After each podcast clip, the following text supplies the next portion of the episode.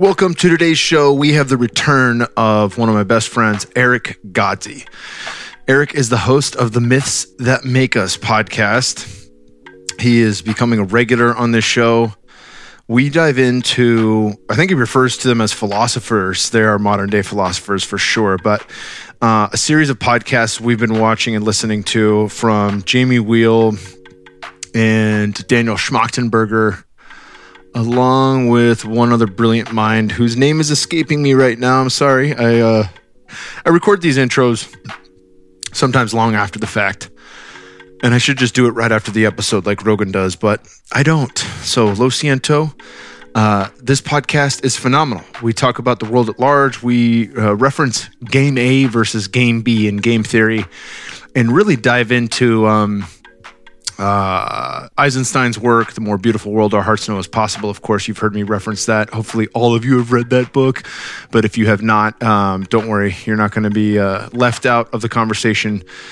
This is super dope. Um, you know, I absolutely love Eric's mind. He's a brilliant young mind, but he's just a brilliant mind, period. Uh, youth aside, he is fantastic. You know, as I've mentioned before, every time we do fit for service events, it's the time, the space in between, because we're always under the same roof. It's the space in between the uh, workshops that we put on. It's the space in between all the fun activities where we're just sitting on a couch, half dead, half awake, and rapping about life. Where I get some of the juiciest conversations I've ever had. So, absolutely love this dude. Know you guys are going to dig this podcast check out our sponsors. They make the show possible. And these sponsors are absolutely incredible. Sovereignty is one of my favorite companies on the planet. They've reformulated their old supplement Purpose to what's now called Purpose Plus. It's an Ayurvedic inspired super formula that tackles daily energy and peak performance that will empower and support your mind and body to achieve new levels of productivity. Purpose Plus is a powerful blend of herbs and supporting constituents that energize and deliver what customers have described as Zen focus. This Zen focus is the result of a very careful combination of over 25 adaptogenic herbs, CBD and CBG. Those are cannabinoids, y'all, and seven clinically studied ingredients with scientifically supported synergistic supplements chosen for their support of cognition, energy, and mood. The result is focus you can feel. And many of you heard me talk about this uh, study that we did at my house with uh, Jason, the CEO of the company. He brought over a machine that checked my HRV as well as metabolic rate and a whole host of other things uh, in real time. So before, during, and after consumption, and within 30 minutes after, I had increased my metabolic rate, meaning I had more energy on hand, and I increased my HRV at the same time. Now, I just seriously, I don't think there's anything else like that on the planet that I know of. I certainly haven't heard of it, and I've read a lot into the science behind what people label biohacking and shit like that. But being a self experimenter, self I sound like Joe Biden. Being a self experimenter for several years, long before I got to Onnit, and obviously, you know, I've been been gone from that company for over a year now. I'm I'm still a guinea pig, and there is nothing that I know of where you take something that gets gives you energy, gives you mental clarity, jacks you up, but also increases the quiet inside, also increases HRV, also increases your parasympathetic, where you are calm but alert. This does it all. It's my favorite. It's an energy drink slash nootropic in uh, a little packet that you mix into water. You can take it with you anywhere, and you can get 20% off any purchase using code word KKP, just head over to https colon forward slash forward slash sovereignty.co. That is S O V E R E I G N T Y dot co slash Kyle. Grab my favorite CBG supplements. And uh, that's it. And of course, just click the link in the show notes. But don't forget code KKP at checkout. We're also brought to you by Organifi. We had Drew Canole on the podcast, who is the Organifi founder. Um, really fantastic dude. You know, he he set out to inspire others by helping them transform their health through personal coaching programs. Uh, he quickly realized that there was a need for a solution that could give people access to the highest quality nutrition to support their health and wellness goals while on the go. This is true for anybody, even if you didn't travel a lot last year, like I didn't. You, if you're a dad or a mom, or you're in a pinch for time, or you're just fucking lazy, because some days I'm lazy, it's really nice to know that I can whip up some Organifi greens in 30 seconds with no mess to clean up, no juicing stuff, none of this stuff. And you know, even if I had I I had a really nice juicer for a long time, I ended up giving it to Goodwill. Even when I had that thing, I wasn't juicing juicing juicing Sean Connery now. I wasn't juicing ashwagandha. I wasn't juicing chlorella. I wasn't juicing a lot of the ingredients that you find in the organic greens mix, and it tastes phenomenal. So I'm getting ingredients that I'm never going to get in my daily diet. It tastes incredible. It's so good. My six year old likes it, uh, and we use it daily. I mean, it's just an excellent way to round out an already balanced, awesome meat friendly, organ friendly diet that we all subscribe to in this household.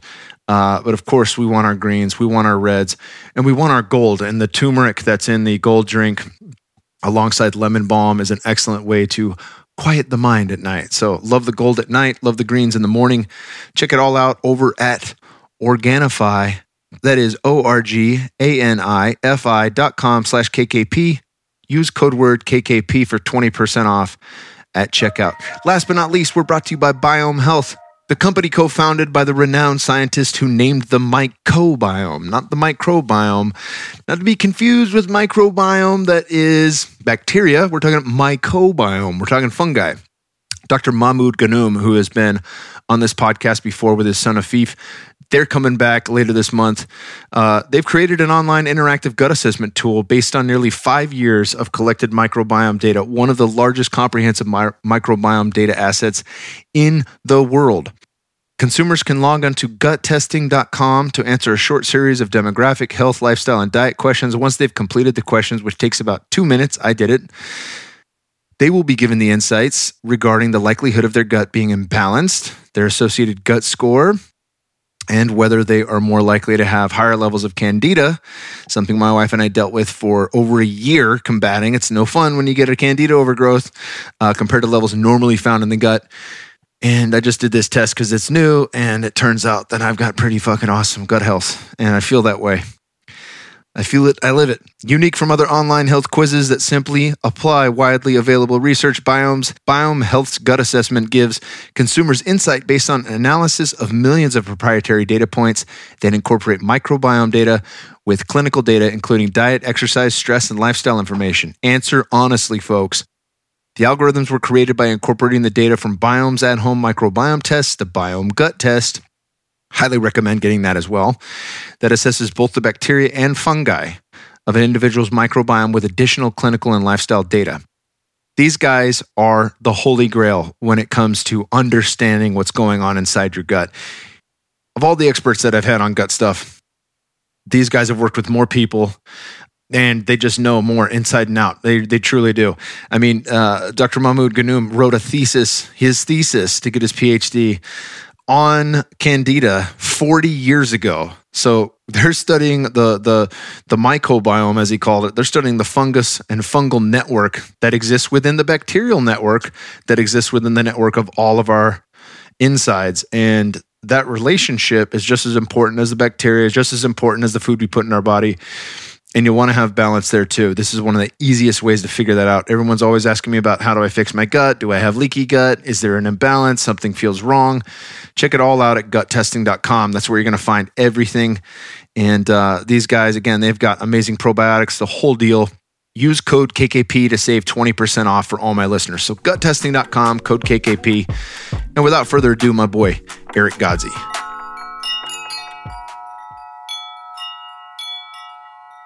Easy peasy.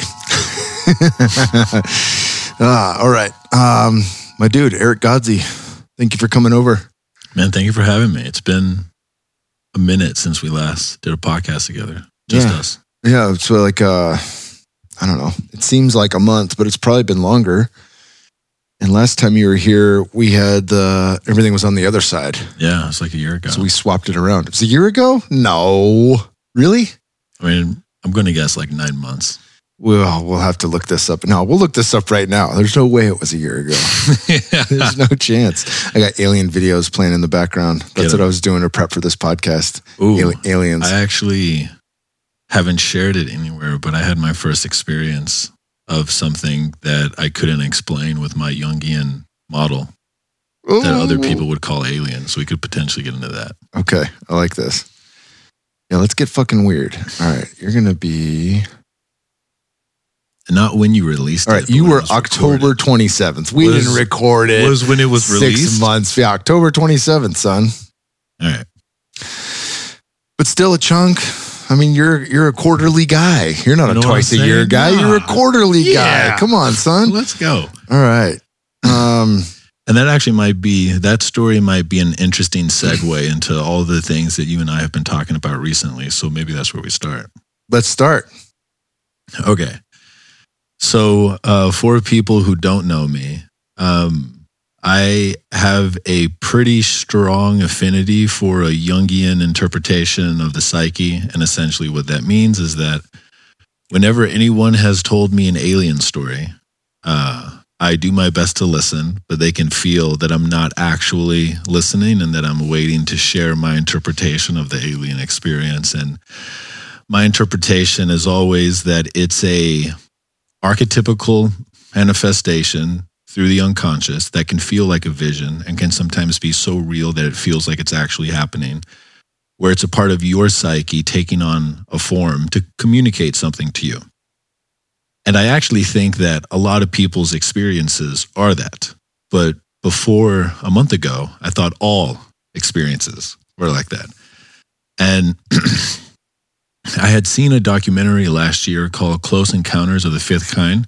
Mm-hmm. And that was the first. I synced it. Yeah, that was the first documentary that I'd ever seen about aliens where it felt like it it fit into my understanding of how things intuitively operate that all other alien documentaries haven't vibed with me. Like for example, uh, the idea that the aliens would have bodies like ours would have to create ships that are oddly like ours that coincidentally fit the aesthetic of the 50s in the US and that they would operate under the same laws of physics as we understand them uh, and that they had the same evolutionary uh, process that happened on their planet where they have eyes in the front of their head and they have 10 fingers or eight fingers that they even have fingers always felt like the people who came up with these stories don't understand how evolution unfolds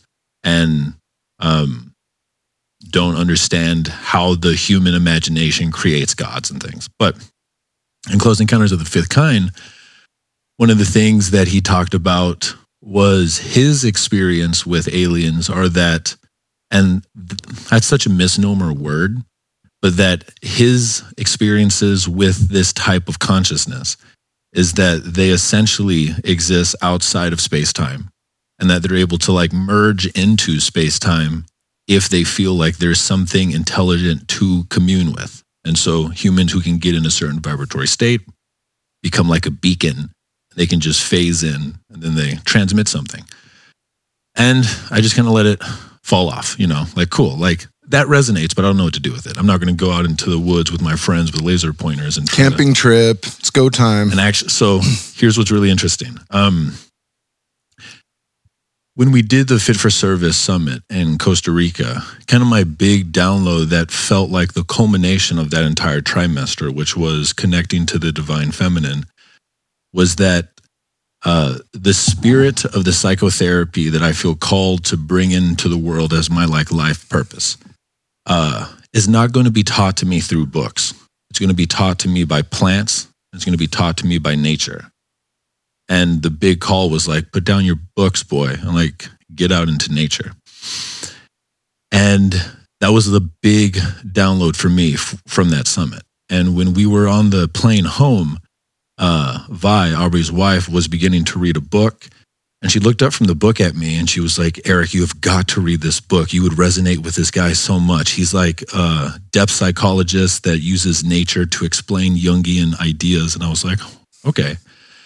And uh, I have a stack of probably about 40 books next to my desk, and that's my current queue. hmm And so whenever someone recommends me a book, you know, four out of five times, I'm like, yeah, that sounds good. But in my head, I know I'm not going to read that. Like, it's Fuck not, off. I don't have time Right. next year to read it. and then like sometimes I'll like add it to the queue, and almost never do I internally think I'm going to put that at the front of the entire queue. And for whatever reason, because this was like the third time that I'd heard this man's name, his name is Bill Plotkin. Um, I was like, I, I could feel, I'm going to put that at the front of the queue. Like I can feel the call because it resonated with what the download was from the summit. When I get home that night, on my desk is an Amazon package. And I go and I open it, and it's the exact book that she recommended. And I just get a wave of, of goosebumps. And I remember that the day before the summit, my roommate had mentioned that book, and I had bought it on a whim on Amazon, and I had forgot that I'd bought it. It's just like interesting. So for the next like four or five days, um, I just devoured this like 380 page book. Like I probably read two to six hours a day, and I haven't done that since I found Maps of Meaning by Jordan Peterson. And I have this part of me that is like a wolf, that if I sense that there's like a philosopher or a psychologist that perfectly fits what my life goal is, I devour, I devour it and I get obsessive. And I haven't felt that way in a long time. And honestly, it feels good to feel that way. Um, I finished that book on Friday. And that Friday, I was going camping for the first time in like five years. And the camping trip was this like conscious community thing where we were going to take, we were going to do a mushroom ceremony on that Saturday out in nature, led by a shaman with like 20 people. And so I get there, I get, you know, into the camping vibe and I just feel how much I fucking love it. Like the entire Bill Plotkin book is just emanating in my mind as I start watching like the intelligence of ants and caterpillars and all sorts of things. And that Saturday morning, um, there was this mystical looking pond that was right next to my tent um, that felt like it was a dream scene. Like the way the landscape was, first, the pond was a perfect circle. Like it was a naturally occurring perfect circle. I've never seen a pond like that. And the way the uh, hill or the edge of the pond was. It's like it was like a nine foot like hill all the way around it, covered in trees. So when you stood at the center of the dock that kind of went into the middle of the pond, from that vantage point, you could all you could see was sky and the pond. It's like the entire world was gone and it was only this pond. And it felt special. And I was talking to my friend about how one of the big things that reading this book it's called the journey to soul initiation which by the way is revolutionizing my understanding of the psyche and we can get into that if it comes up but i was explaining to him essentially how for the first time in my life i can feel myself slowly begin to dissolve the disassociation i've had since i was born about my disconnection from nature and that I was just beginning to feel like the profundity of the grief of being a part of a system that is eating nature, devouring her. And I was saying how, like, I could feel that I have to reorganize all of my ego goals for the rest of my life because I can no longer pursue anything that doesn't involve trying to help heal nature. And as I said that, hundreds of crickets the moment I said that sentence, started singing. And my friend looked at me like, dude, do you realize what just happened? And so that felt like a God moment or a nature moment. And then, so two hours later, we start the mushroom ceremony. And it was this beautiful uh, despacho ritual that we did for like an hour where there were like nine different types of like uh, fruit or candies, and we all put a prayer into it, and we put it into this um, big piece of paper that was going to be wrapped up and thrown into this huge bonfire that was on the land. And uh, I ended up doing four grams, and um, at the peak of the experience, so we were all laying down, looking up at the sky, and almost everyone was underneath this tree canopy and me and my roommate my friend who was with me at the dock we were the two that were just outside of the canopy of the tree so i could see the sky. And it was in the evening. And um, at the peak of my experience i saw this light in the sky. And my first thought was oh i'm seeing the first star you know, like of the night. And here's where it starts to get so fucking interesting. Um, it feels like in response to me having that thought, the light started to move. And the moment it started to move, my next thought was, oh, this is a mushroom tracer. You know, like this is like a aberration of, you know, being on four grams of mushrooms. And then the moment I said that, it felt like it, in response to me, turned up the dial of its density. Like it went from being this like kind of like uh, transparent light to being this solid light. And I thought, oh, I'm having, you know, like an archetypical experience where my unconscious is trying, right? Wait, it, it, I'm stubborn and it was funny. So, um, the moment I start to interpret it like that, it felt like, from my experience, that thing in response to me thinking that it was an archetypical representation of my psyche, it felt like it, like if a wild animal locks eyes with you, kind of that felt sense of now you and it are connected, it felt like it locked its consciousness with me. And then my felt experience was that it turned up the dial of my mushroom experience and instantly doubled it.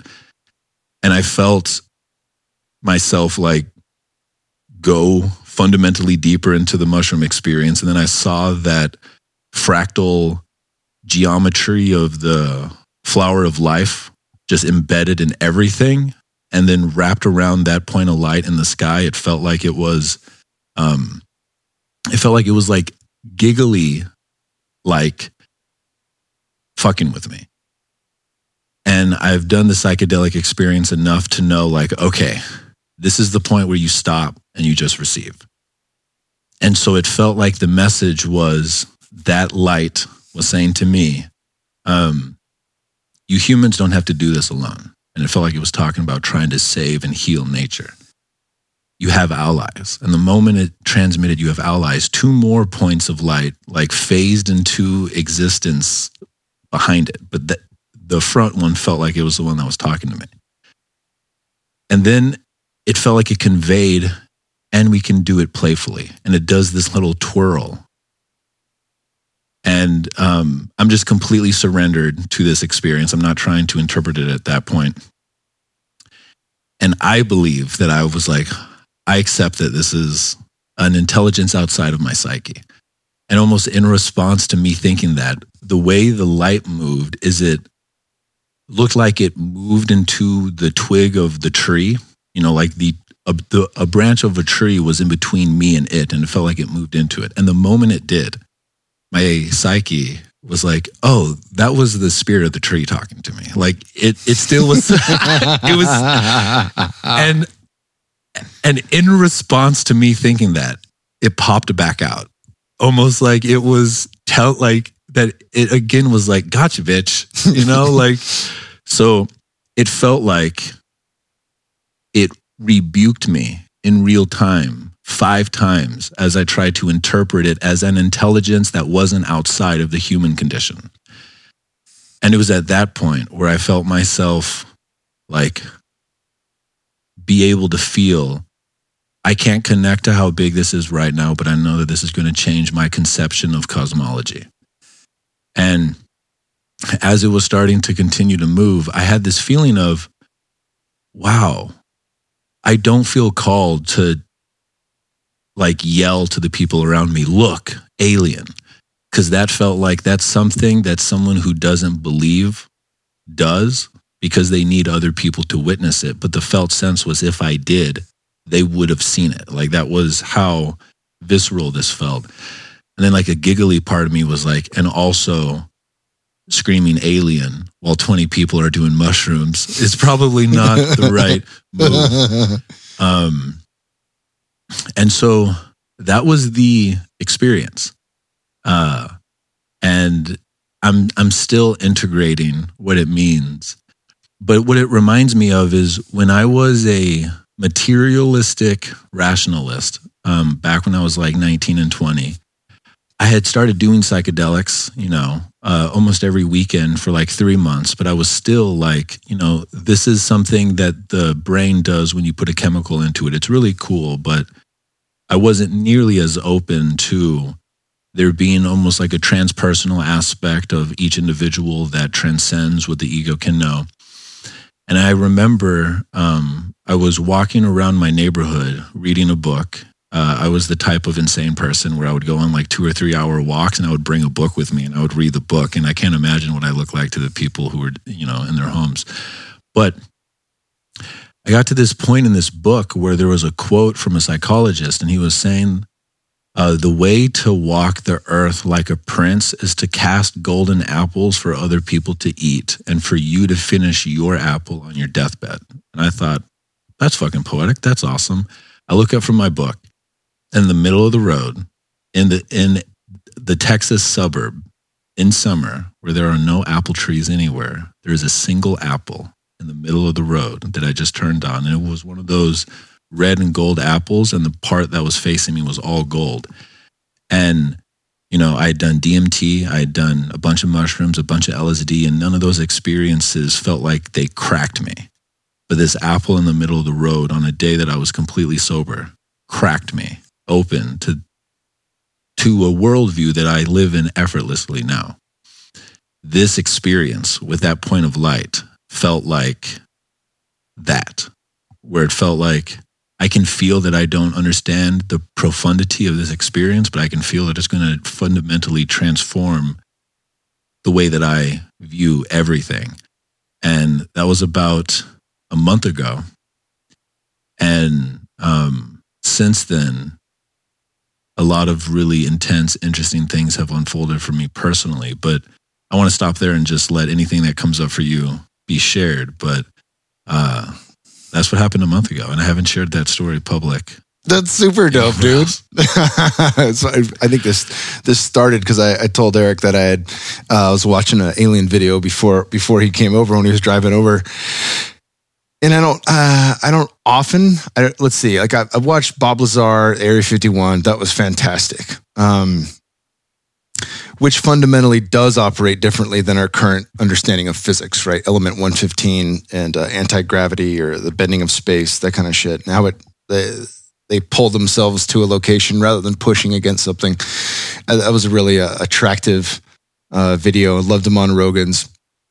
But I've always always been attracted to it. I've had I had a story similar to that, but one thing I wanted to bring up was I was very similar to you in in thinking that there's no way. Like I thought it was stupid on Star Trek that they were basically a human with a fucking green face, right? Like, come on, you can do better.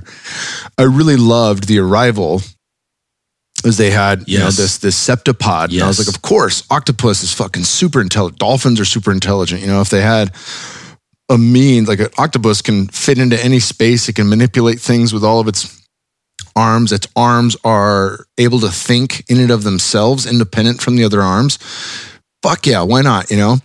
Um, but Paul Chek said something. He had a he had a uh, podcast with uh, with a past life regression person who learned from Dolores Cannon's uh, learned from Dolores Cannon, um, learned from her main teacher, and she started getting downloads from Dolores Cannon and looked her up and realized she had she had died that year. Like super cool shit.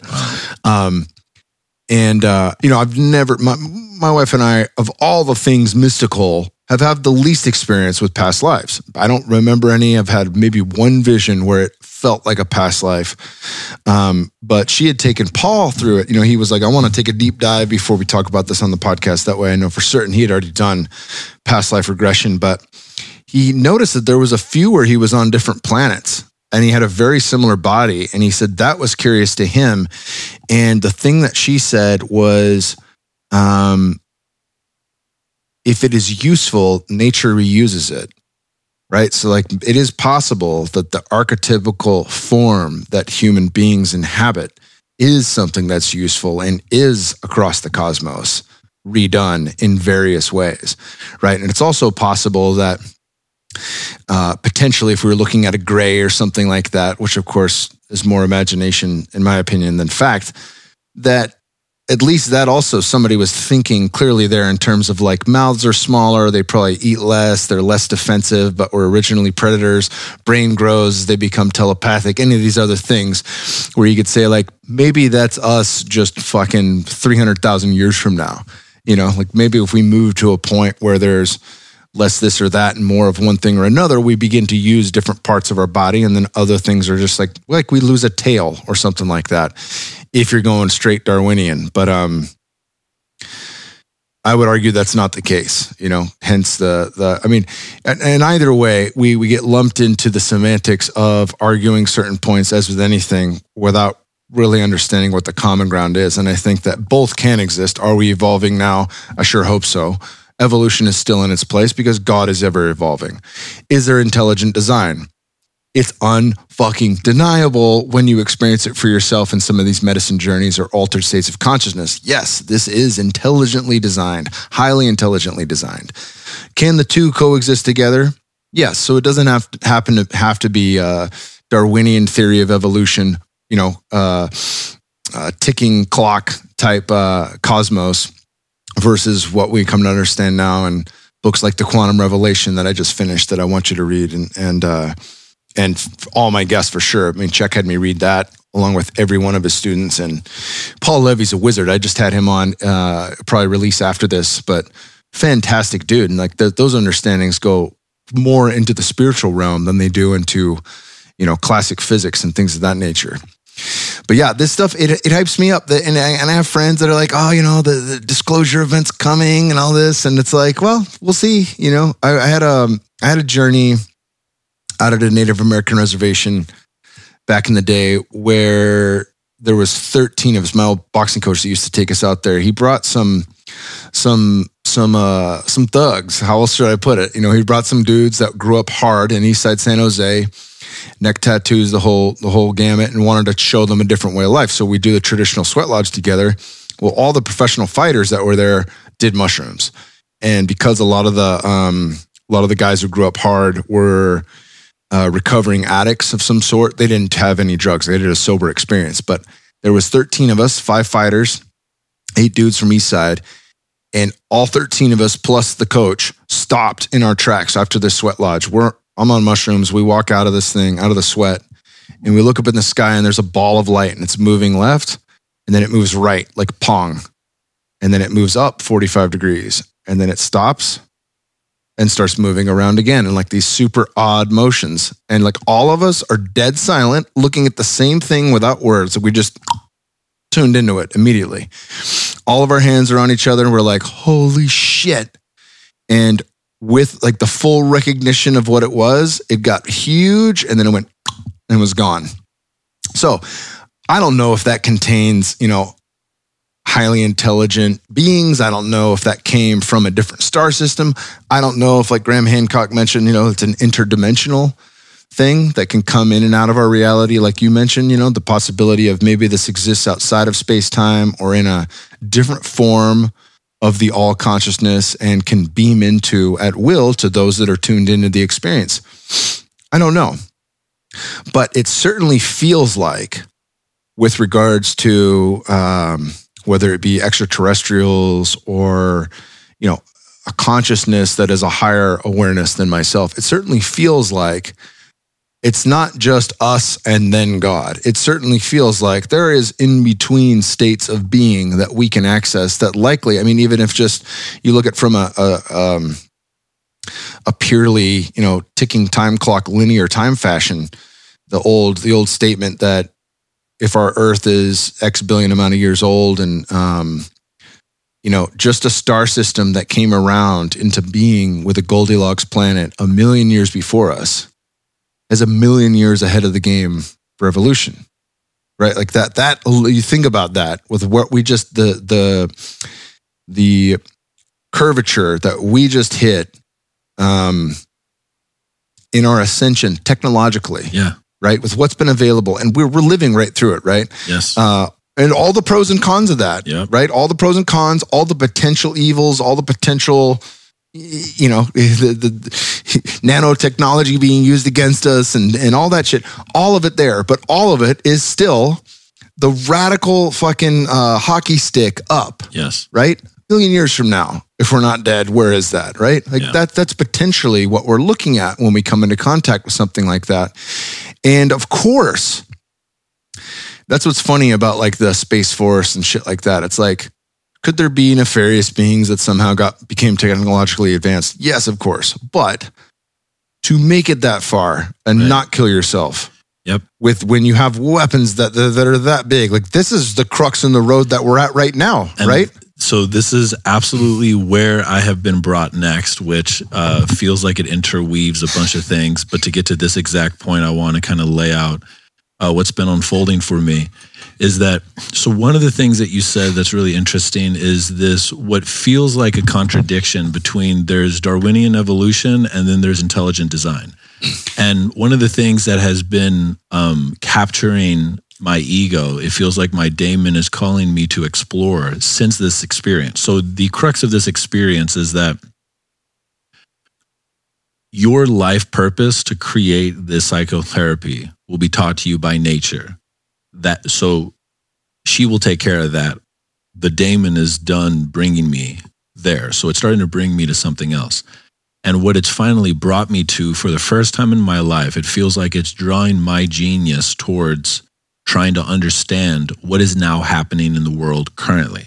Like for the last 10 years, it's felt like my daemon has told me that what I need to study is essentially the history of the psyche. And so the metaphor that I use is it feels like I've studied deeply the nature of each type of move that chess pieces can make on the chessboard. But I've always wanted to, but have never been genuinely called to learn what is the chessboard now? Where are the pieces now? And what are the strategies that have been played to get the pieces to where they are right now? And it feels like after this experience, um, my daemon has finally called me to learn that.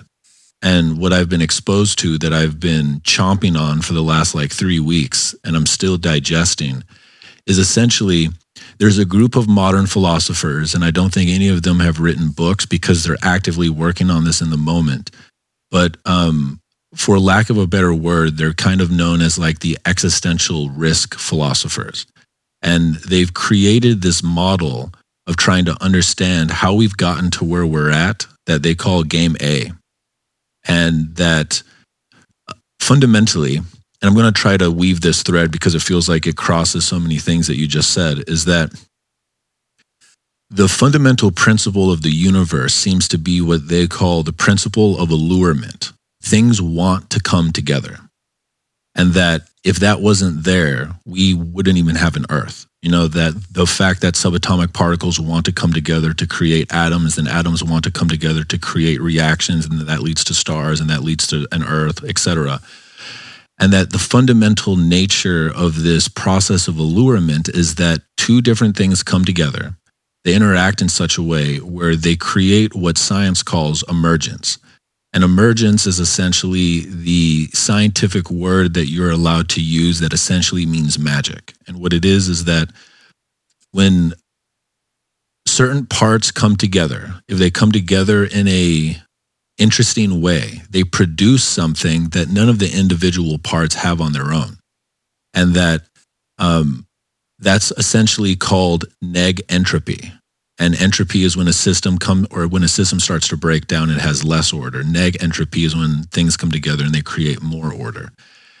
And one of the things that they talk about is that's actually the merger of Darwinian evolution and intelligent design, that it's not random but it also doesn't need a sentient creator to archetype it. And that the natural process of how things want to unfold is to create more elegant order that creates emergence. And that if you track how that has unfolded, it eventually has created Gaia, like the earth. And that that eventually created carbon based life forms and that carbon based life forms are fundamentally gene vessels, and genes have evolved to run a certain type of logic. And the term that they use for this is called rivalrous game theory dynamics. That the essence of biological life is to basically compete f- for resource for finite resources in an environment where they're trying to outcompete and deceive the other creatures that are trying to get those same resources as well. And that when everything is limited by the slow arc of biological evolution, there's a certain type of homeostasis that works on the planet. And that this weird creature comes along that has thumbs that somehow develops the ability for abstract thought. And that's us. And the moment we created the ability for abstract thought, we were able to create tools. And the moment we were able to create tools, we we began to create a new environment that no other animal could access that became an evolutionary pressure on how we evolved and that's essentially culture. And that with culture you know in in the blink of an eye in evolutionary time we were able to become fundamentally the apex predator of every environment on the planet. But our genes still run the rivalrous game theory dynamics which is i'm a separate entity and i'm competing for finite resources and i will use deception and force and power to essentially try to win my finite game and this perfectly weaves into everything that you were saying because as soon as you begin to run rivalrous game theory dynamics with exponential technological growth, it equals self extermination. And there's a couple of reasons, or there's a couple of really clear examples about why that is. But uh, one example is that um, if you run rivalrous game theory dynamics on a finite planet, you eventually will destroy the environment by extracting all the resources. So that's one way that we could self exterminate. The other is as soon as there become two to three different power structures that are all racing to create essentially AI weapons, that um, as soon as one person has that, or one entity, or one state, or one country has that, the ability to end all life on the planet uh, enters play. And that's another way that we could self exterminate. And that it seems to be that we're at this crux point in our exponential tech, technological growth where we are living where it's starting to climb almost straight up. And that any culture that evolves beyond this point fundamentally has to change from game A to some new type of way of interrelating and that the idea that any type of culture or civilization could get to the point where they were able to essentially do like interplanetary travel, it's almost certain that they're not running game A dynamics. And so they wouldn't even have the idea of conquest and destruction and killing. And the example that they use that's so elegant is um, game A theory or dynamics is best exemplified by how a cancer cell operates. A cancer cell, its ability to communicate with the other cells in the body breaks down to the point where its its belief is it's alone. And because it's alone, it has to maximize short-term gains at the expense of the organism around it. And so it grows faster, it eats more, but eventually it destroys the host the metaphor that they use to represent what quote unquote game B would be, and we don't know what game B is because it's never existed before, is something like a healthy cell. And a healthy cell is a great example of this idea of emergence that any individual cell has the genetic capability to live on its own. If you put it in a petri dish for a certain amount of time, it can self replicate and grow and grow but if you put enough cells together in an intelligent way, they begin to communicate in such a way that creates tissues. And then when enough tissues come together, it creates organs. And when enough organs come together in an intelligent way, it creates a being who is able to become self aware of the process of evolution coming through it. And that that's the idea of coherence or emergence, that uh, no individual cell has the type of self aware consciousness that we do. But when enough of them come together, it creates this thing. And that uh, if we are going to have a civilization that our grandchildren's grandchildren will be alive for, their belief is we have to fundamentally move from a game A to a game B. And this perfectly fits into what you were saying, which is that the idea that any type of 1 million years beyond a civilization that didn't self destroy itself would operate under game A principles um, seems like a handicap of our current imagination about how a civilization would operate. And like one of the things that's interesting to feel into for me is it's like one of the things that most conspiracy theories give the ego that actually feels good is it's like this is something worth dedicating my life to. Like it's such a big problem that the, especially for men who kind of have that like heroic warrior archetype and they want to go fight for a cause that conspiracy theories and that's such a shitty word but that these alternate theories for the way the culture is unfolding is alluring but for me my intuition has always felt like most of the stories i've heard feels like there's a little bit of truth in them but that the conclusions that the people who talk about these stories have gotten to it feels like very poorly written comic books that are meant for teenagers. Like this idea of there's this like cabal of evil people that feed on the fear of children and then eat them, and then it makes them somehow super powerful and strong. They're able to organize everything. This is the first alternate story of civilization that feels like it is sober, quote unquote, um, they haven't come to conclusions. Like it's this open ended process.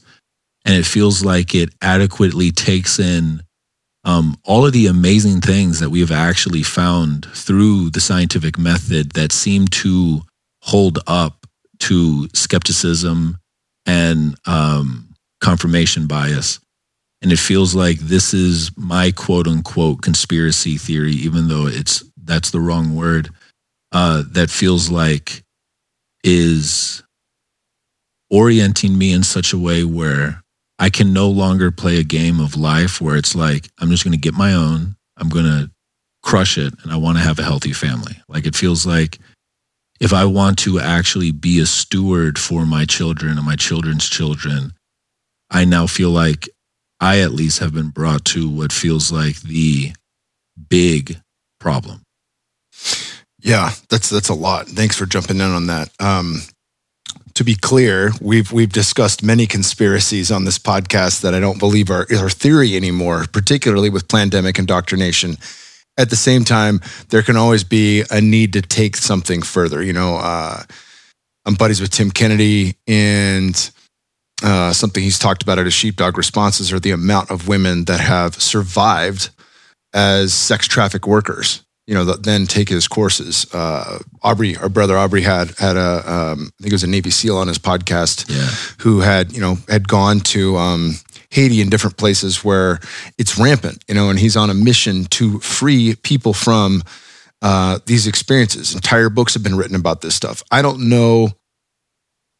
I don't. I don't have experience, direct experience with that I don't have direct experience with Luciferic, you know, satanic, you know, demonstrations and, and things of that nature. It it does seem, you know, a little bit like the comic book stuff you're you're mentioning. And the, the, the thing the, that part, the the issue I just want to say though is that it's not a conspiracy that sex trafficking is happening. Completely right? Agree. If you add a little mustard to it, that's maybe the stretch that is or is not happening. Exactly. Right? That I cannot confirm or deny. You know, like something I've said many times on this podcast is I don't have a problem with David Icke talking about reptilians and all this other weird shit that I don't think anybody could confirm or deny. I have a problem with what he's been right about. That's what I have a problem with. You know what I'm saying? So I it's not, you. it's not, um, you know, I can't read one of his books and be like, hey, yeah, 100%. No, there's a lot of stuff that I can't tell uh, if, if, it's spot on or not. And there's a lot of stuff that has been predicted from him and that is coming to fruition right now that is more hair raising than the stuff I cannot confirm. Right. Um, so, you know, I, I just did a, a a live for the folks on the Fit for Service Academy app, which is out now. Plug, plug, plug.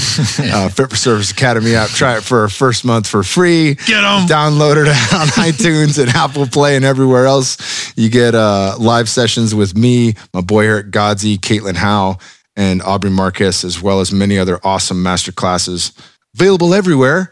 Um, but we talked a lot about this. We talked about food shortages, the state of the game. We talked about some very real players in the game Klaus Schwab, the World Economic Forum, and an agenda that's behind social engineering, right? Which is very, very much game A.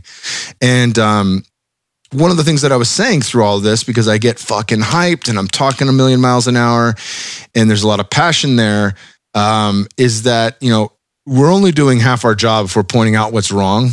We're, we're only doing half our job if we're saying this is what's going to happen that's bad.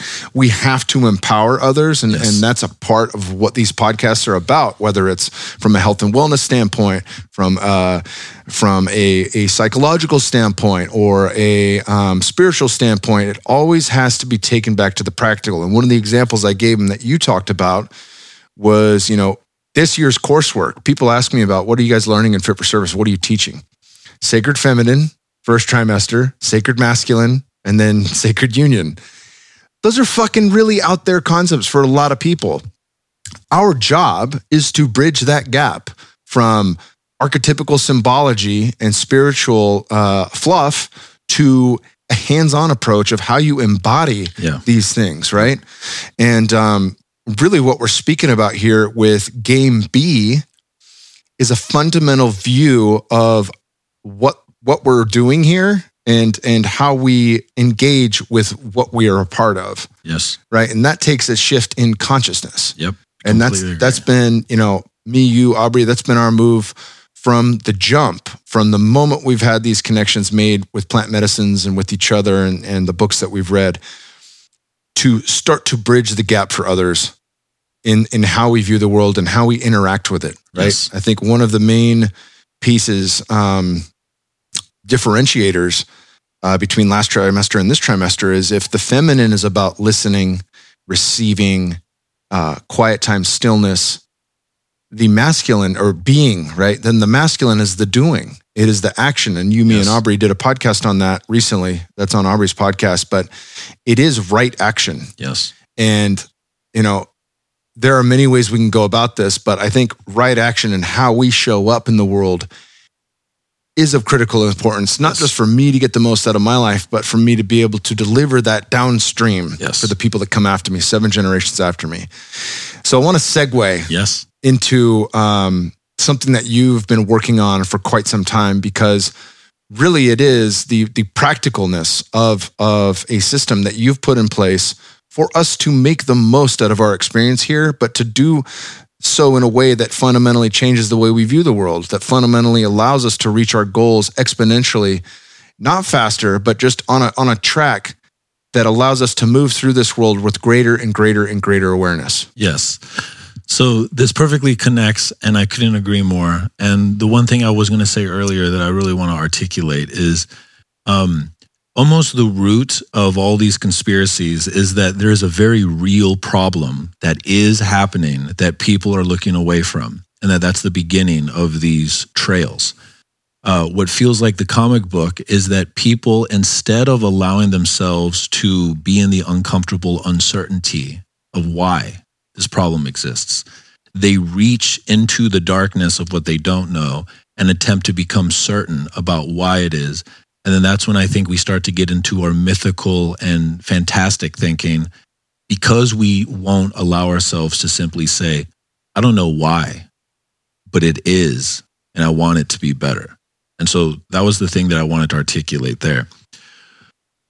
Why this game A and game B thing has resonated with me so much is because it perfectly fits into what I have been um, unconsciously teaching, or not even aware of what I was teaching, and that it perfectly fits into what feels like the big aha moment I got from Bill Plotkin's model of the psyche.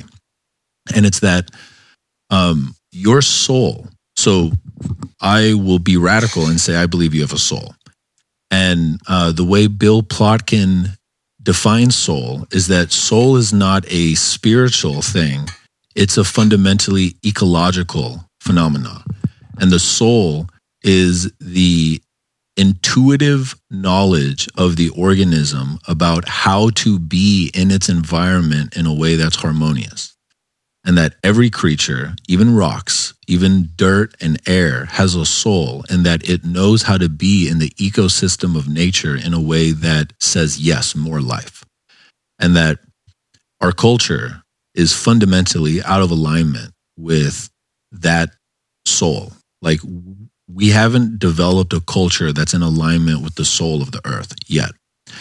And that he de- he creates this eight stage model of the development of the psyche and that um, it's there's two stages for childhood two stages for adolescence two stages for adulthood and two stages for elderhood and it's a circle and that um, most people in power on this planet he says roughly 80% of the people in Western culture, they're stuck at stage three, but they think that they're adults. And stage three is early adolescence. And the goal of, of stage three is to find your authentic place in culture where you're in authenticity with what your ego is. So you're honest and you have found a way to acquire status. And most people never achieve that. But that that's that's early adolescence. And that the goal of stage four is to begin to actually dissolve your ego to the point where you can connect to, for the first time, truly to what your soul calling is. And then at the end of stage four, he calls it entering the cocoon, where um, this is where, and only if, you know, a very small percentage of people get to this point, which is this is not the dark night of the soul. This is the three years of darkness going into the depths of what your soul is asking you to be. And that people who go through that descent into soul, and then they get what he calls their mythopoetic identity, which is essentially what they're going to do with the rest of their life that serves nature which is almost which doesn't give a fuck about what your state and culture is or what your social status is or any of that stuff. And that if you move through that, you move into stage 5 and that's early adulthood. And the qualifications in his model to be an adult is someone who has discovered their soul purpose, has created a craft that allows them to express their soul into the world. And they're good enough at expressing their soul through their craft that it's for the benefit of other people. That's like a Martin Luther King. That's like a Gandhi. That's what he says is the average healthy young adult of a culture that's in alignment with nature. And he believes that the most fundamental way that we can save the earth is to bring as many young adolescents who are stuck into adulthood. And that's why, like, what I have done with the Dharma Journal, which is the thing that you were rec- or that you were referencing that I've spent the last six months on, is it's essentially creating a internal map through using the language of dreams, which is the language of the unconscious, to connect to that thing inside of you that I call the daemon, which I believe is the servant between the ego and the soul. And that um, to create a inner experience that allows that thing to begin to talk to you and then to create an inner temple that you can go to every day to hear what that thing is asking you to do today just today to begin to walk wherever it is that your soul is asking you to go to really go die to become who you could be because fundamentally it feels like um, we don't know what game B is, but what we need to do to begin to bring game B into existence is to learn how to navigate our daily experience. And what I have found through coaching and through teaching and through my own experiences is that we all have a internal guide and it's the thing that pings you that we call intuition or it's that still whisper that lets you know yes to this or no to this or good job this is exactly what you're supposed to be doing or this is not what you're supposed to be doing.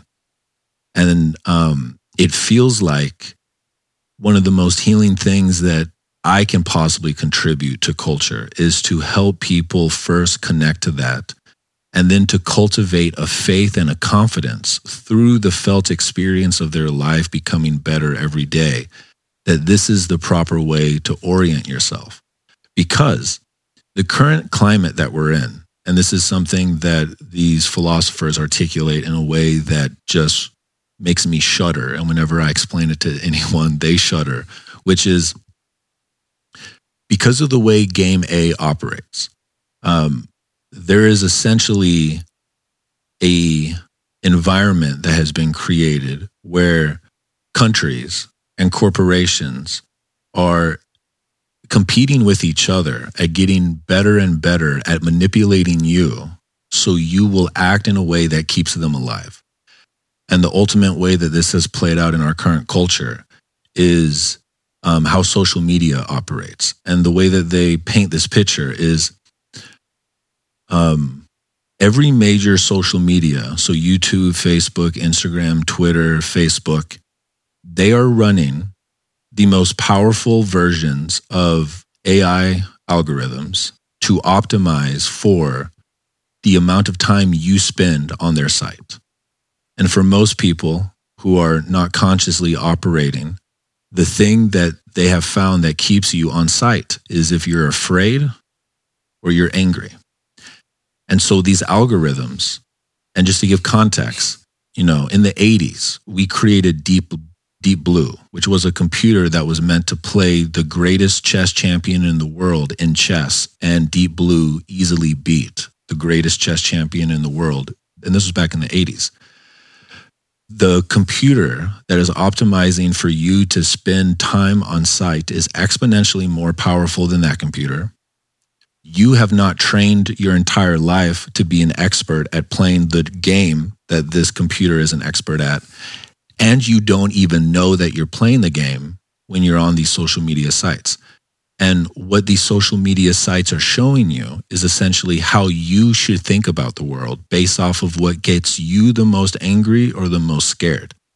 And so people's navigation system, most people's navigation system has been hijacked by these algorithms and people get stuck in these reality tunnels that dominate them in fear and in uncertainty and there's this acronym called FUD that is a game theory dynamic that uh, powerful entities will use to control populations. And it's fear, uncertainty, and doubt.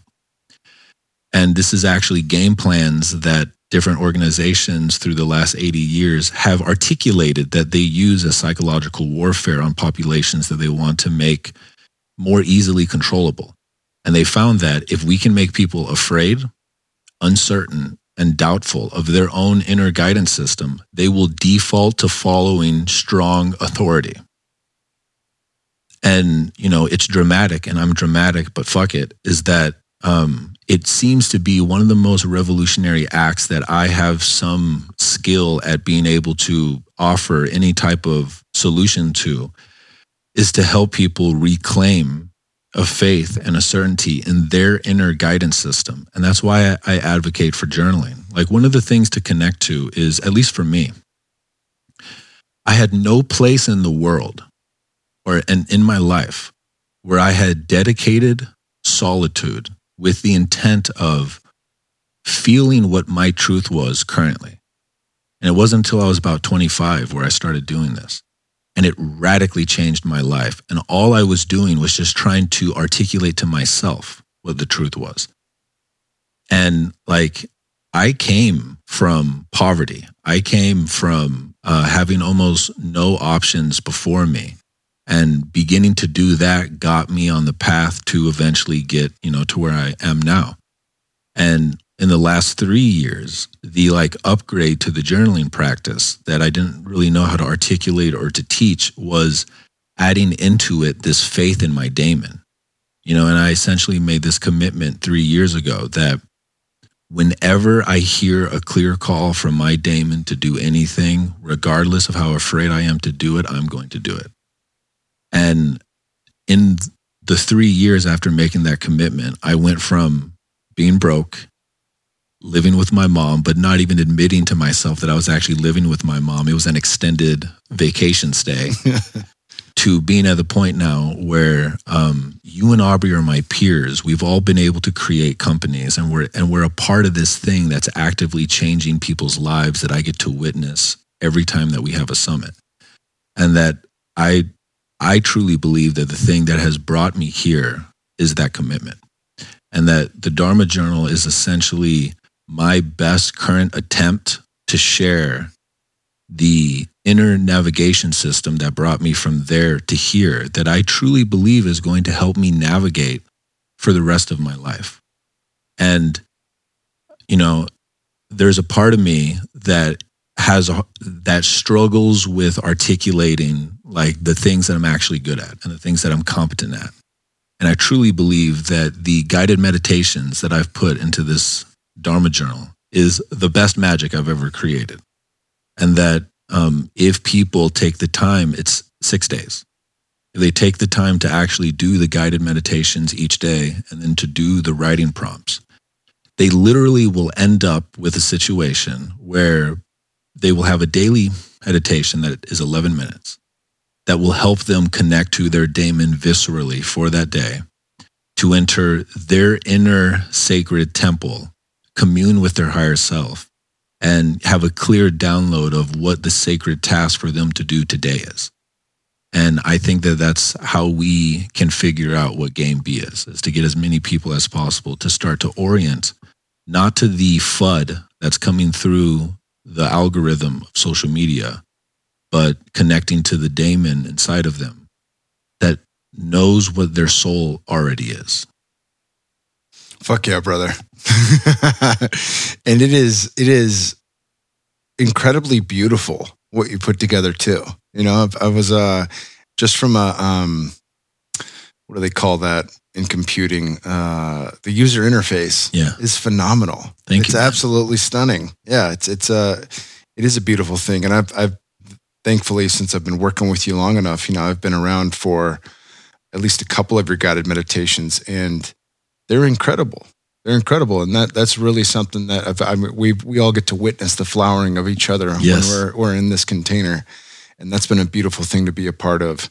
Um, you just you guys just launched this, right? Yeah, probably about two weeks ago. Okay. Incredible. Well, we're going to have that linked in the show notes for people. Um, what else is going on? We were barely cracking the hour mark here. Yeah. So one of the things that I'm trying to um like really get clear on is uh how to create a map of communication that calls in game B. So um one of the things that you and I have found through coaching is the thing that one of the things that most resonates with people is whenever we give them any good tools for how to talk to other people. Like one of the things that we've talked about over and over and over again is nonviolent communication. Another thing is the three levels of anger that Mary Margrave taught you. And I'm sure that you've talked about both of those things a lot on this podcast. And one of the things that I'm connecting to is it's journaling for me was the first step in learning how to actually communicate. And it began with myself. And that the very next step, which is where I'm still stuck, is how do you communicate with with your intimate others, and that's where nonviolent communication and the Mary Margrave anger levels come in. And what the philosophers who are talking about game B are focused on is like we don't know what game B is. It's never existed, but we do have ideas about what some of the core components of game B are, and that the absolute core component is how you communicate. Because if you actually break it down to the core physics, what creates emergence is when two different particles communicate in such a way that it creates negentropy, which is essentially emergence. And that um, if we can figure out how to communicate with each other like healthy cells do in a body, we would fundamentally realize what seems to be the shift in consciousness that has to happen for game B, which is, and this is something everyone's heard and almost no one operates on a daily basis from, which is we are all interconnected. And again, it's something that everyone knows how to say. Every, every spiritual quote unquote person knows how to have that conversation of, and I realized that we were all interconnected. But then watch how they act that day. We act as if we are individual agents competing for finite resources in a savage environment most of the time. It's how we operate with our finances. It's how we operate with our food. It's how we operate with jealousy and envy and resentment and all these fucking things. And it feels like where I am called to really kind of bring my um, wolf energy that I shared with you earlier is to try to articulate like a map or a model to begin to help people communicate with first themselves in a way that creates emergence, and then with their intimate others in a way that creates emergence. And then the big one is how do we talk about quote unquote the commons in a way that creates emergence? And this is where all of us fucking suck. And the commons is like an economic term for like the the culture you know, like when me and you try to talk about what COVID is, that's us attempting to create coherence about the commons. And uh, because of the way of the, because of the environment that we're in, it's so incredibly hard to even get there. Um, and then the last one is like how to communicate with nature in a way that creates coherence. Like the fact that we live in houses is like this is something that you and I are super passionate about to figure out how to bring all of those things into a place of coherence. And one of the things that uh, one of the major philosophers of this group articulated that really resonated with me is that it begins with making a spiritual commitment to truthfulness. And truthfulness is not the same as truth. Truthfulness is what we mean when we say speak your truth. It's not that you have access to capital T truth. I don't even know if it's possible. But truthfulness is essentially I am genuinely articulating from my map about how I think the world is what I believe. And that um, every time that you don't do that, every time that you're anything but truthful, uh, you are adding to the energy of game A. And one of the things that he articulates is there's multiple ways to lie. So there's, of course, outright lying but there's line by omission. And I do it every day. It's so hard, but it's like, I'm just not going to say that part because that might lead to a thing that I don't want to talk about right now. And then there's line by emphasis bias, is what they say. And so, like, emphasis bias would be like the way most scientific research is done in the Western world is only studies get done that get funded. And the thing that funds studies tend to be corporations that have a profit motive or countries that have either a war motive or a power motive or a profit motive. And so the type of research that gets done has an emphasis bias. Like there's thousands of studies done on this pharmaceutical trying to improve this symptom. There's almost no studies done on a natural resource that can't be patented to treat the same symptom because there's not an incentive behind it for the people that fund it. So that's an idea of emphasis bias. And my super dramatic mythical mind, the way that I see this is the there's the biological environment, and that's where genes mutate and evolve. And then there's the abstract cultural environment that has allowed us to become the most powerful animals on the planet. And I think of that as the zeitgeist. And that's its own environment. And you could say that that's the environment of ideas.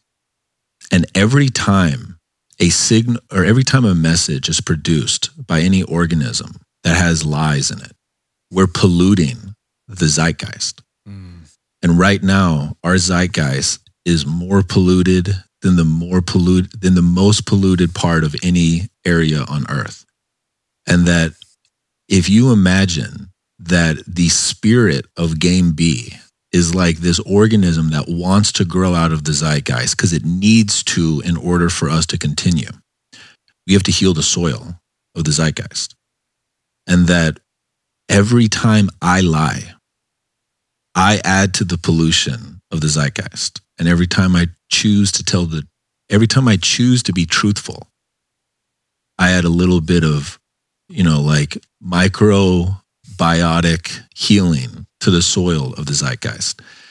And so the thing that I'm currently most invigorated about um, is how can I, you know, basically create a template that I can start using and then I can share with the people closest to me. And then I could maybe even start to teach as a course or whatever.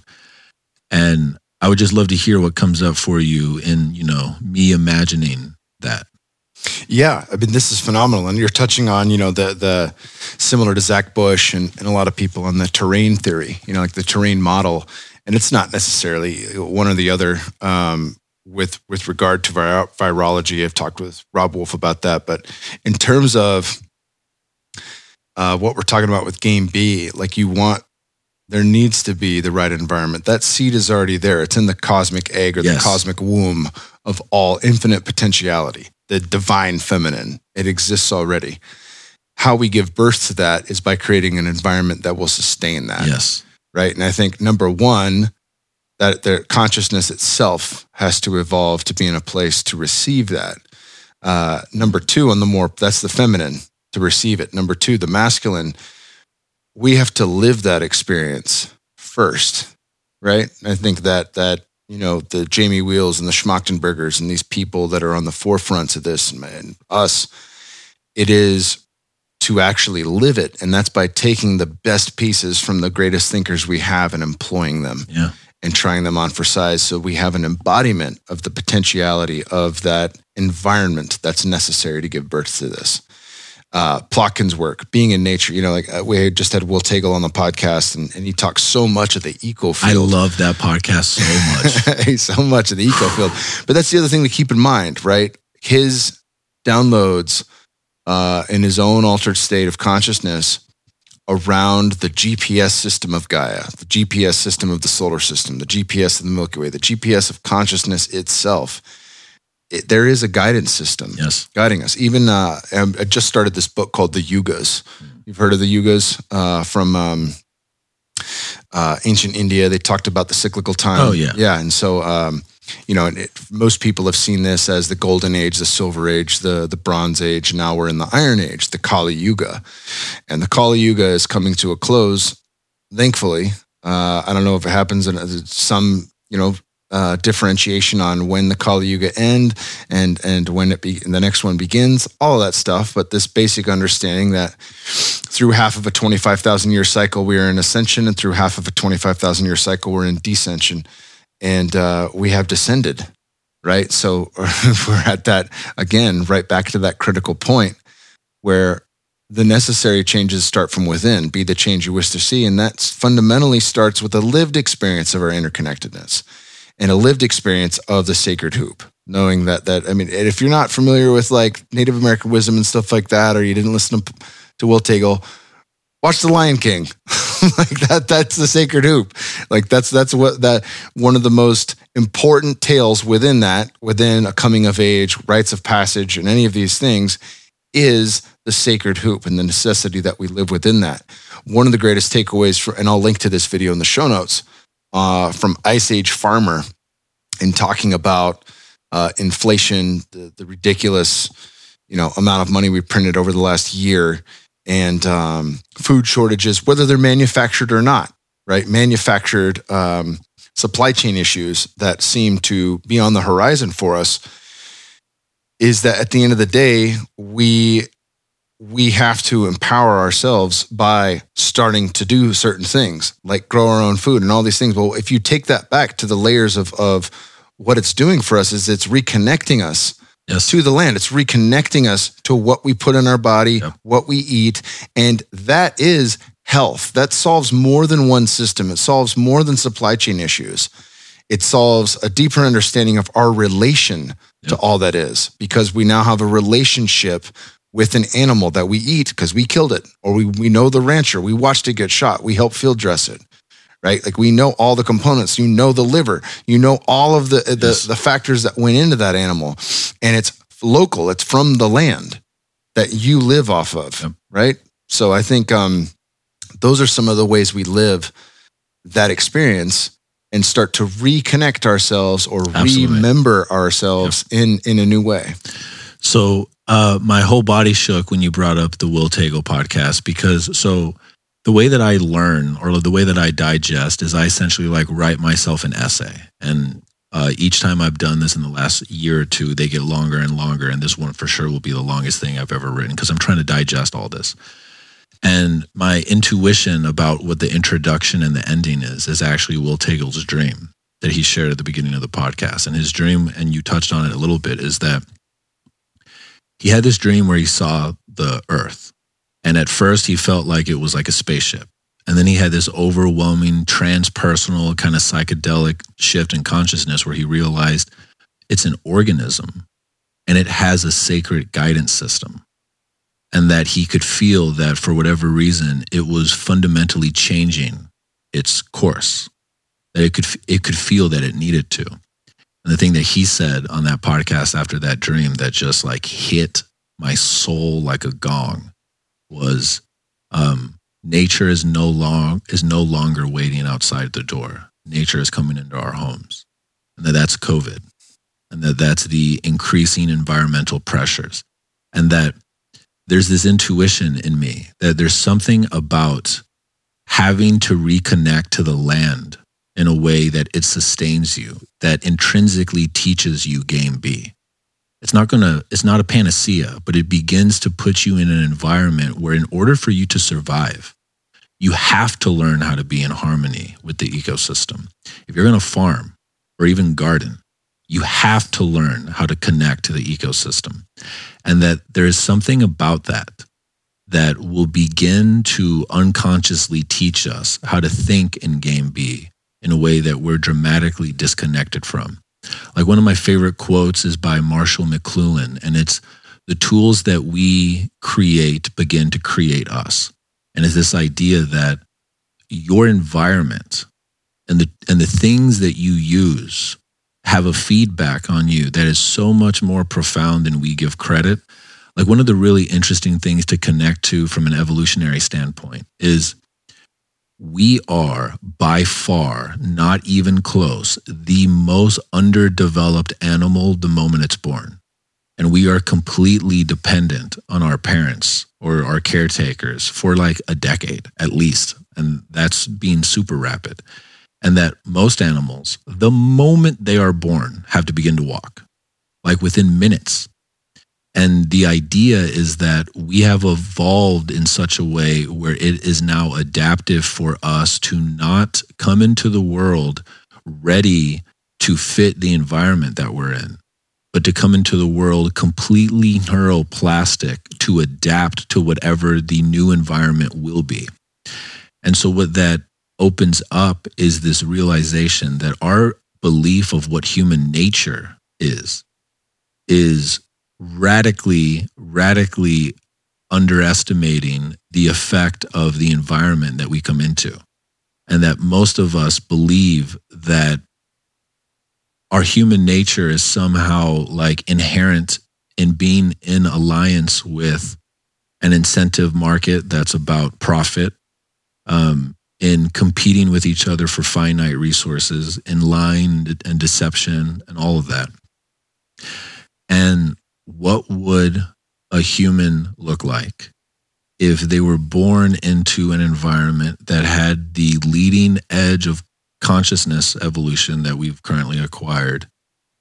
And they grow up on the land and they learn how to farm and they learn how to hunt an animal and to kill it honorably and then to only eat the things that it's created and that they have to interrelate with other humans at a scale of 50 or 80 or 100 in order to meet their basic needs, but also had the connection to exponential technology and were taught that this could be used to heal the planet. You know, like we don't know what that type of human looks like. And one of the things that you and I both feel dramatically called to figure out how to do in our lifetime is how do we create that type of garden for a child to come into and for a child to be raised in? And this gets to a more interesting point. Um, there's so many people that I know who, and we've talked about this often in the last maybe week or so, who what they want to do is they want to win enough at game A so they can buy a piece of land and they can go create, you know, their community for their homies and then they can just get out of the matrix and they can go be in that land and that that's their ultimate goal. And there's something about that that I deeply resonate with. But one of the things that has come into my experience in the last 5 or 6 weeks is it feels like if game A is not healed, if the matrix is not healed, there will not be a planet, no matter where, there will not be a piece of land, no matter where you go, that is going to have the ecosystem that can support human life in four or five generations. And so, one of the things that we talked about is if you ever watch a child or like a young dog um, explore a new environment, if they're securely attached to the parent, babies and puppies will do the same thing at first they'll go explore like five or six feet away from you. And the moment that anything's too intense they'll come back to home base and they'll just kind of like touch you and be around you for a moment. And the moment their nervous system regulates a little bit they go out further and then they come back. And then they go out further and then they come back. And then they essentially start to just play. Uh, that's what i feel is the uh, best use case for that type of uh, dream that most of our friends have which is how can we create a beautiful mother to come back to to regenerate our nervous system but then we got to go back out and serve and try to do our best to bring as much of game B to game A. And the thing, like, one of the things that I've connected to um, since reading at least the introduction of Jamie Wheal's new book, Recapture the Rapture, is it's like we all, it seems to be an archetypical function of the psyche that we all want to believe in some type of rapture, where it's like, as long as I'm doing something right, it's going to work out. And maybe it won't work out for a lot of people, but like me and my people, we will survive. We'll be the 144,000 that go to heaven or whatever. And there's something about, and there's a bunch of spiritual versions that are modern, that are the exact same uh, archetypical structure as old rapture stories. And there's something about those that have never resonated with me. That something about it feels like it feels like my soul is saying to my ego, "Oh, little boy." And that there is something about the soberness of this game A game B thing where it's like we could do our best and it still might not work. But the like call of the like true heroic adult is, and I'm still going to do my absolute fucking best anyways. And it might not work. Yeah, there's a soberness to it, and then at the same time, especially because I have kids, uh, but um, at the same time, I've had I've had some visions where I've I've moved far beyond like like the the the attachment to like like nationalism or something like that. And like, like i fucking love the united states. Uh, i love texas. I loved california when i lived there. I certainly don't love it now. Um, how we identify with those things. I've had that snapped in half. I've even had being a human snapped in half. Yeah, dog. Like, oh wow, you're attached to that. And there was like the remembering of like just kind of like a laughable blink of an eye experience of yeah, oh yeah, okay, okay. It's just a you know bird's eye view until your bird's eye view is is so far past it. Um, doesn't mean I'm not going to do my best, and certainly not going to want to. I mean, I, I want to provide, and this place this is such an amazing place that we're yeah. in. You know, it is an amazing, amazing place. If there's one thing that I truly disagree with David Icke is that uh, I, I, do not think I think this is the divine matrix. I don't think it's the the devil's matrix, and I certainly don't um, agree with him on that. But maybe we'll find out about reptilians and all that shit with some disclosure. Uh, it's been fucking awesome having you on here. We we covered a lot of ground on this podcast, from aliens to Schmachtenberger to to Will Taegel and consciousness itself, all the good shit, brother. And uh, we'll we'll link to the Dharma Journal in the in the show notes. I'm so pumped that that's been released, brother. Thank you so much for having me on, man. Yeah, absolutely. Uh, your podcast name is The Myths That Make Us. The Myths That Make Us. That's right. I'll remember that one day. I dare you. I love you, brother. Thank you for coming on. Love you too, man.